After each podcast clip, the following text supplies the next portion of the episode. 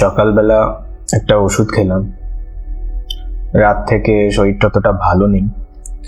সকালবেলা উঠে ওষুধের বাক্সটা খুললাম, খুলে প্যারাসিটামল খুঁজছিলাম। দেখলাম একটা র্যাপার ছাড়া খালি ট্যাবলেট পড়ে আছে।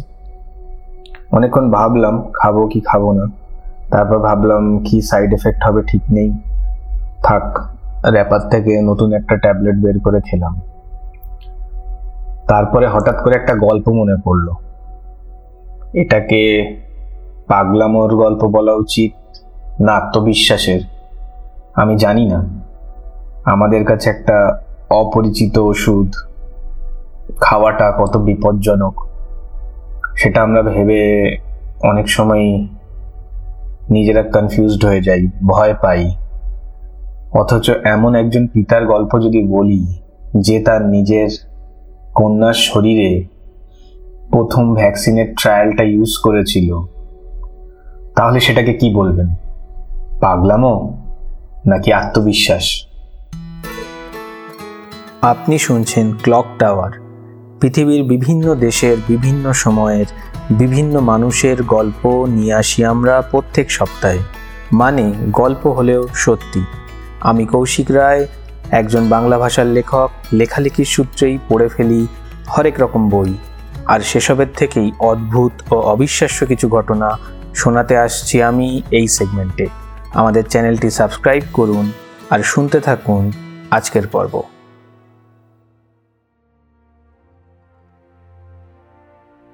আজ একজন বাবা আর মেয়ের গল্প শোনাবো। এমন এক বাবা মেয়ে জুটি যারা পৃথিবীর কোটি কোটি শিশুর জীবন সুরক্ষিত করেছেন এবং এখনও করে চলেছেন। তার আগের বছর সত্তর আগের পৃথিবীতে যদি আমরা ফিরে যাই একটা বার মানে ওই দ্বিতীয় বিশ্বযুদ্ধের পরে, সেই সময়টা, পৃথিবী জুড়ে মহামারী ছড়িয়ে পড়েছে, নতুন নতুন ভাইরাস, নতুন নতুন রোগ, আর এই সব কিছুর মধ্যে সব থেকে ক্ষতিগ্রস্ত হচ্ছে শিশুরা। তাদের প্রতিরোধ ক্ষমতা কম যে কোনো ভাইরাসের আক্রমণে তাদের জীবনহানি যেন স্বাভাবিক জীবনের অঙ্গ হয়ে উঠেছিল। যাদের এই সমস্ত ভাইরাস বা ব্যাকটেরিয়া ঘটিত রোগ হতো, সেই সময় একমাত্র তাদের জন্য সুস্থতা কামনা করা ছাড়া চিকিৎসা বিজ্ঞানের কাছে আর বিশেষ কিছু করার ছিল না। সেই সময় একজন বিজ্ঞানী ভ্যাকসিন বানানোর প্রচেষ্টায় নিজেকে নিয়োজিত করেছিলেন। তিনি নিজে প্রায় কুড়িটি বিভিন্ন ভাইরাসের ও ব্যাকটেরিয়ার ভ্যাকসিন তৈরির চেষ্টায় জীবন কাটিয়েছেন।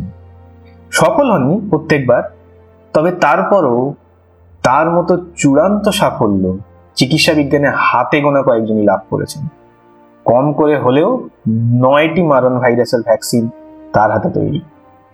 এই বিজ্ঞানীর নাম মরিস হিলম্যান। সময়টা উনিশশো সাতান্ন সাল, তখন মরিস মার্ক রিসার্চ ল্যাবরেটরিজের ভাইরাস অ্যান্ড সেল বায়োলজির ডিরেক্টর পদে সবে সবে যোগ দিয়েছেন।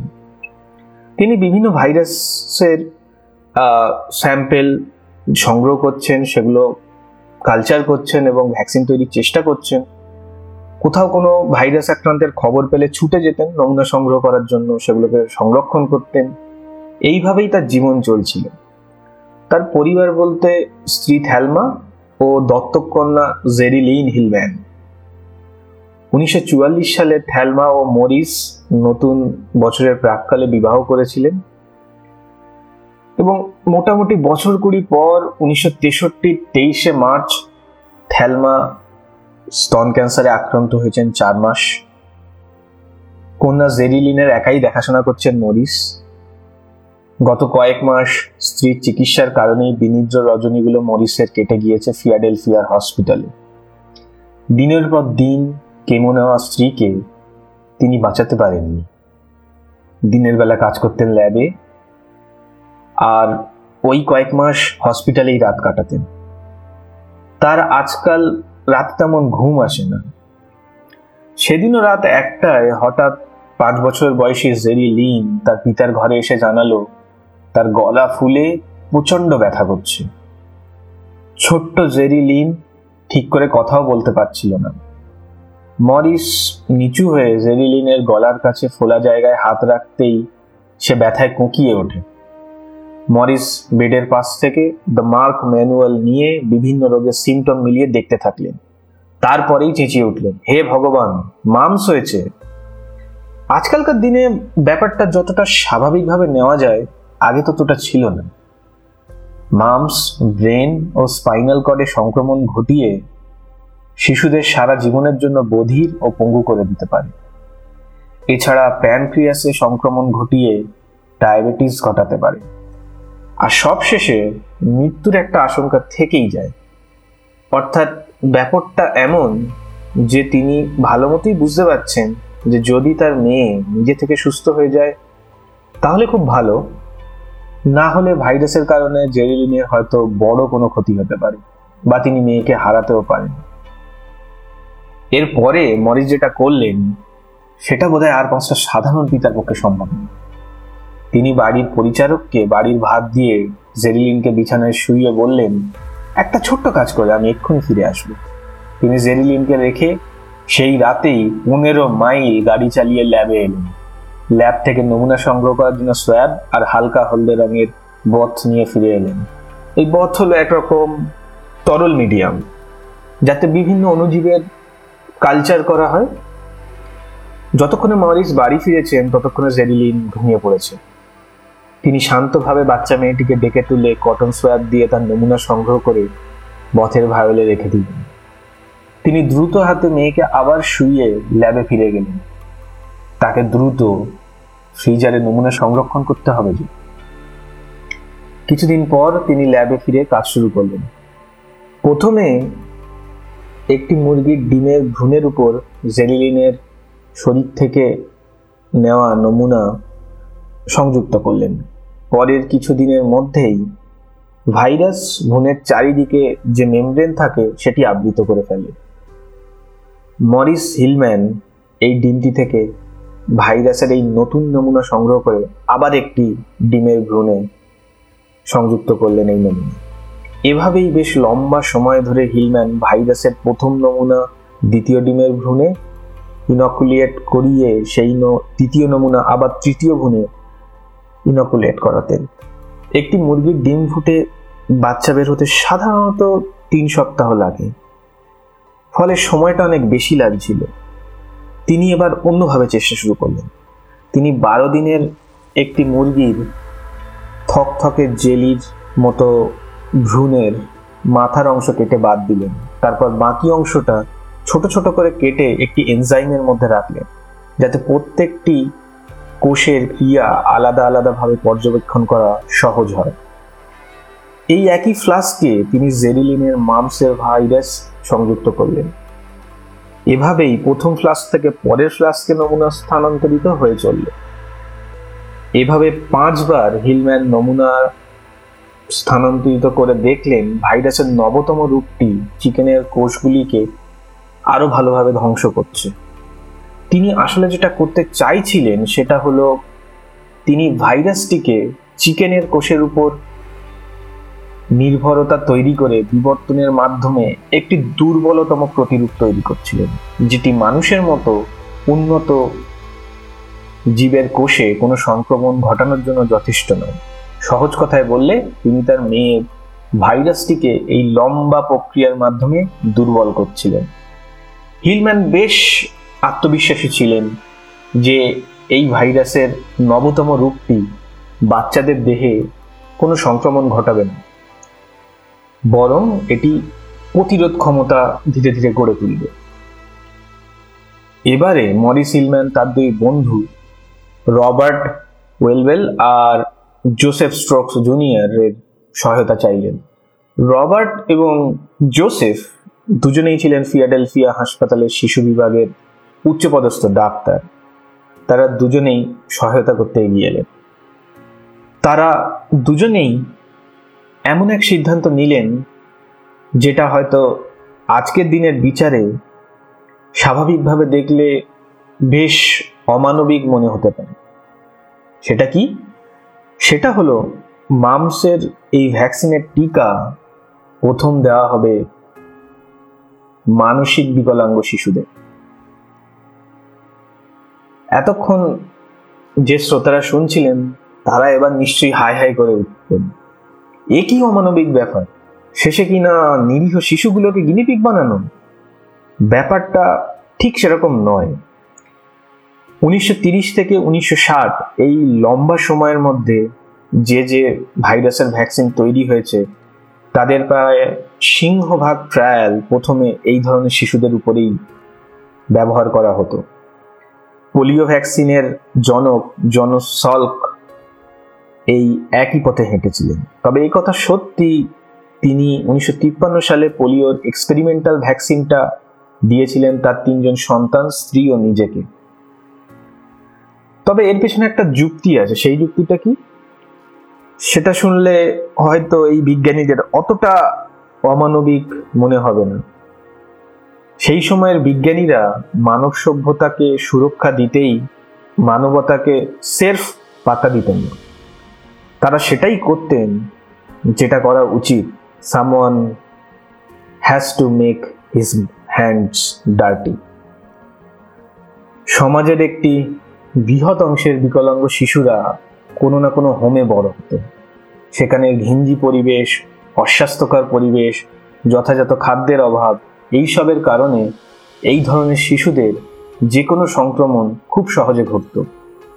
বেশিরভাগ ভাইরাস ঘটিত মৃত্যুর পরিসংখ্যানে এই ধরনের শিশুদেরই সংখ্যা বেশি থাকত অর্থাৎ তাদের উপর ট্রায়াল এই জন্য করা হতো না যে তারা সহজলভ্য গিনিপিক বরং এই জন্য করা হতো যাতে তাদের প্রথমে সুরক্ষিত করা যায়। যে ভ্যাকসিন এই ধরনের অপুষ্টিতে ভোগা শিশু শরীরকে সুরক্ষা দিতে পারে, তা যে কোনো যে কোনো শিশুকে সুরক্ষা দিতে পারে। আরও পরে মরিস হিলম্যান এ ব্যাপারে বক্তব্য রাখতে গিয়ে খুব সুন্দর কথা বলেছেন। Most children mentally retarded or not get the mumps. My vaccine gave all of this children the chance to avoid the harm of that disease. Why should retarded children be denied that chance? Retarded children are perceived as more helpless, but their understanding of the shot that they were given and their willingness to participate in the trial was no different than healthy babies and young children. The difference was that retired children were often wards of the state, their rights were not protected by their parents. And although I think that states generally did a good job of protecting those rights, there have been abuses and those abuses eventually changed how we thought about studying retired children উনিশশো তেষট্টি সালে জেরিলিনের দেখাশোনার জন্যেই Morris Hilleman দ্বিতীয় বিবাহ করেছিলেন। ততদিনে জেরিলিন সুস্থ হয়ে উঠেছেন, স্বাভাবিকভাবেই আরও বড় হচ্ছেন, শারীরিক কোনো বড় ক্ষতি তার হয়নি। এর মাঝে কেটে গেছে তিন বছর। মরিসের দ্বিতীয় পক্ষের একটি কন্যা হয়েছে, ক্রিস্টিন হিলম্যান। উনিশশো পঁয়ষট্টি সালে রবার্ট উইলবেল ব্রিস্টেল, পেনসিলভেনিয়ার এক স্কুলে মানসিক বিকলাঙ্গ শিশুদের এই ভ্যাকসিন দেওয়ার ব্যবস্থা করলেন। এখানে তিরিশ জন এই রকম বাচ্চার মধ্যে ষোলো জনকে এই টিকা দেওয়া হলো। রবার্ট এর পরের বেশ কিছুদিন লক্ষ্য করে দেখলেন এই সমস্ত বাচ্চাদের মধ্যে ধীরে ধীরে মামসের অ্যান্টিবডি তৈরি হচ্ছে এবং কেউ অসুস্থ হয়নি। রবার্ট সেই বছরই আরও দুটো এরকম হোমের সাথে কথা বলে মোট ষাট জন বাচ্চার মধ্যে অর্ধেক জনকে এই টিকা দিলেন। এই প্রথম দিকের টিকাকরণের সময়ই উনিশশো ছেষট্টি সালে এক বছর বয়সী কন্যা ক্রিস্টেন হিলম্যানের শরীরে মামসের ভ্যাকসিন দিলেন পিতা মরিস হিলম্যান। আপনারা একটু ইন্টারনেট সার্চ করলেই দেখবেন এই বহুল জনপ্রিয় আলোকচিত্রটি খুব সহজেই দেখতে পাওয়া যায়। এই আলোকচিত্রটা খুব সহজলভ্য। পিতা তার বড় কন্যার শরীর থেকে নমুনা নিয়ে তৈরি ভ্যাকসিন দিচ্ছেন কনিষ্ঠা কন্যাকে। জেরিলিন তার বোনের পাশে থেকে কান্না থামানোর চেষ্টা করছেন ক্রিস্টিনের। তাদের ভ্যাকসিনের টিকার ফলে বাচ্চাদের দেহে যে অ্যান্টিবডি তৈরি হচ্ছে তা রবার্ট মরিস ও জোসেফ প্রমাণ করে ফেলেছিলেন। বাকি ছিল প্রমাণ করা যে সত্যি এই ভ্যাকসিন মামসকে প্রতিরোধ করে। আর সেটার জন্যই তাদের আরও অনেক শিশুর প্রয়োজন ছিল। তারা পেনসিলভেনিয়ায় সমস্ত নার্সারি ও বাচ্চাদের স্কুলগুলোতে প্রচার চালাতে লাগলেন, যে নিকটবর্তী গির্জাতে মামসের ভ্যাকসিনের সম্বন্ধে একটি সভা আয়োজন করা হয়েছে। অভিভাবকরা রাজি থাকলে তবেই তাদের বাচ্চাদের ভ্যাকসিন দেওয়া হবে। সেই সময় পৃথিবীতে মামস ছিল অন্যতম শিশু মৃত্যু স্থায়ী বিকলাঙ্গতার কারণ।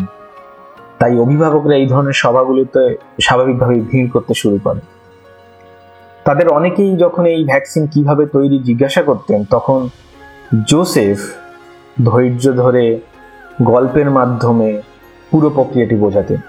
বেশিরভাগ অভিভাবকই এই গল্পে এতটাই অভিভূত হয়ে যেতেন যে তাদের বাচ্চাদের টিকাকরণে রাজি হয়ে যেতেন।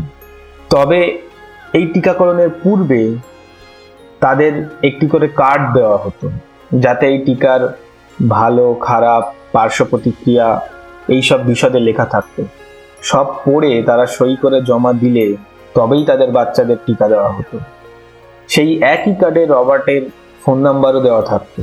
কোনো রকম সমস্যা হলে অভিভাবকরা সেই নম্বরে ফোন করলে রবার্ট নিজে যেতেন বাচ্চাদের দেখতে। এভাবেই রবার্ট ও জোসেফ তাদের পরীক্ষার জন্য চারশো শিশুর তথ্য জমা করে ফেলেছিলেন। তার মধ্যে দুশো জনকে তারা ভ্যাকসিন দিয়েছিলেন। এরপরে তাদের শুধু অপেক্ষা করা। বেশ কয়েক মাস পর ফিয়াডেলফিয়াতে মহামারী শুরু হলো মামসের। চারশো জন বাচ্চার মধ্যে দেখা গেল তেষট্টি জনের মাংস হয়েছে, আর এই তেষট্টি জনের মধ্যে মাত্র দুজন, মাত্র দুজনের ভ্যাকসিন দেওয়া ছিল। বাকি একষট্টি জনকে ভ্যাকসিন দেওয়া হয়নি। অর্থাৎ এই ভ্যাকসিন খুব ভালোভাবে কাজ করছে। দুশো জন শিশুর মধ্যে মাত্র দুজন আক্রান্ত। মানে সফলতার শতকরা হার অলমোস্ট নাইনটি নাইন পার্সেন্ট তিরিশে মার্চ উনিশশো সাতষট্টি সাল। অর্থাৎ জেরিলিনের আক্রান্ত হওয়ার চার বছর পরে জেরিলিনের নমুনাটিকেই মামস ভ্যাকসিন বানানোর জন্য অফিসিয়াল লাইসেন্স দেওয়া হলো। আর সমস্ত নথিতে এই নমুনাটির নাম রাখা হলো জেরিলিন স্টেন। পৃথিবীর বিভিন্ন দেশে যখন মামস ভ্যাকসিন তৈরি প্রক্রিয়া শুরু হয়েছে এবং শিশুদের টিকা দেওয়া শুরু হয়েছে, তখন এক সাংবাদিক মজা করেই লিখেছিলেন, Jeryl Lynn recovered from mumps virus, but mumps virus never recovered from infecting Jeryl Lynn. কেমন লাগল আজকের এই পর্ব? জানান আমাদের কমেন্ট বক্সে। এরকম আরও ভালো ভালো পর্ব শুনতে সাবস্ক্রাইব করে ফেলুন আমাদের চ্যানেলটিকে। আজকের পর্ব পাঠে ছিলাম আমি Koushik Roy sound design Shankha cover invisible man ও হ্যাঁ সময় মতো সব নোটিফিকেশন পেতে ওই সাবস্ক্রাইব বাটনের পাশের যে বেল আইকনটি আছে ক্লিক করে দেবেন। তাহলে আবার দেখা হচ্ছে পরের সপ্তাহে নতুন একটা পর্ব নিয়ে। ভালো থাকবেন।